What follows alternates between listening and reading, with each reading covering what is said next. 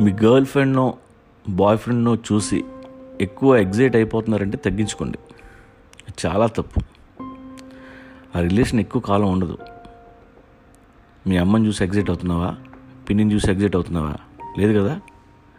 మరి ఎందుకు over action మీ ప్రేమను ఎప్పుడూ నార్మల్గా ఉండేలా చూసుకోండి.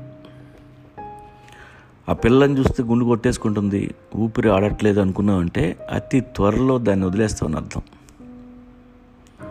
Anything too much is dangerous కామ్గా ఉండండి స్టడీగా ఉండండి. అలాగే నీ ప్రేమ లేకపోతే నేను బతకలేను చచ్చిపోతానని ఎవ్వరితో చెప్పొద్దు.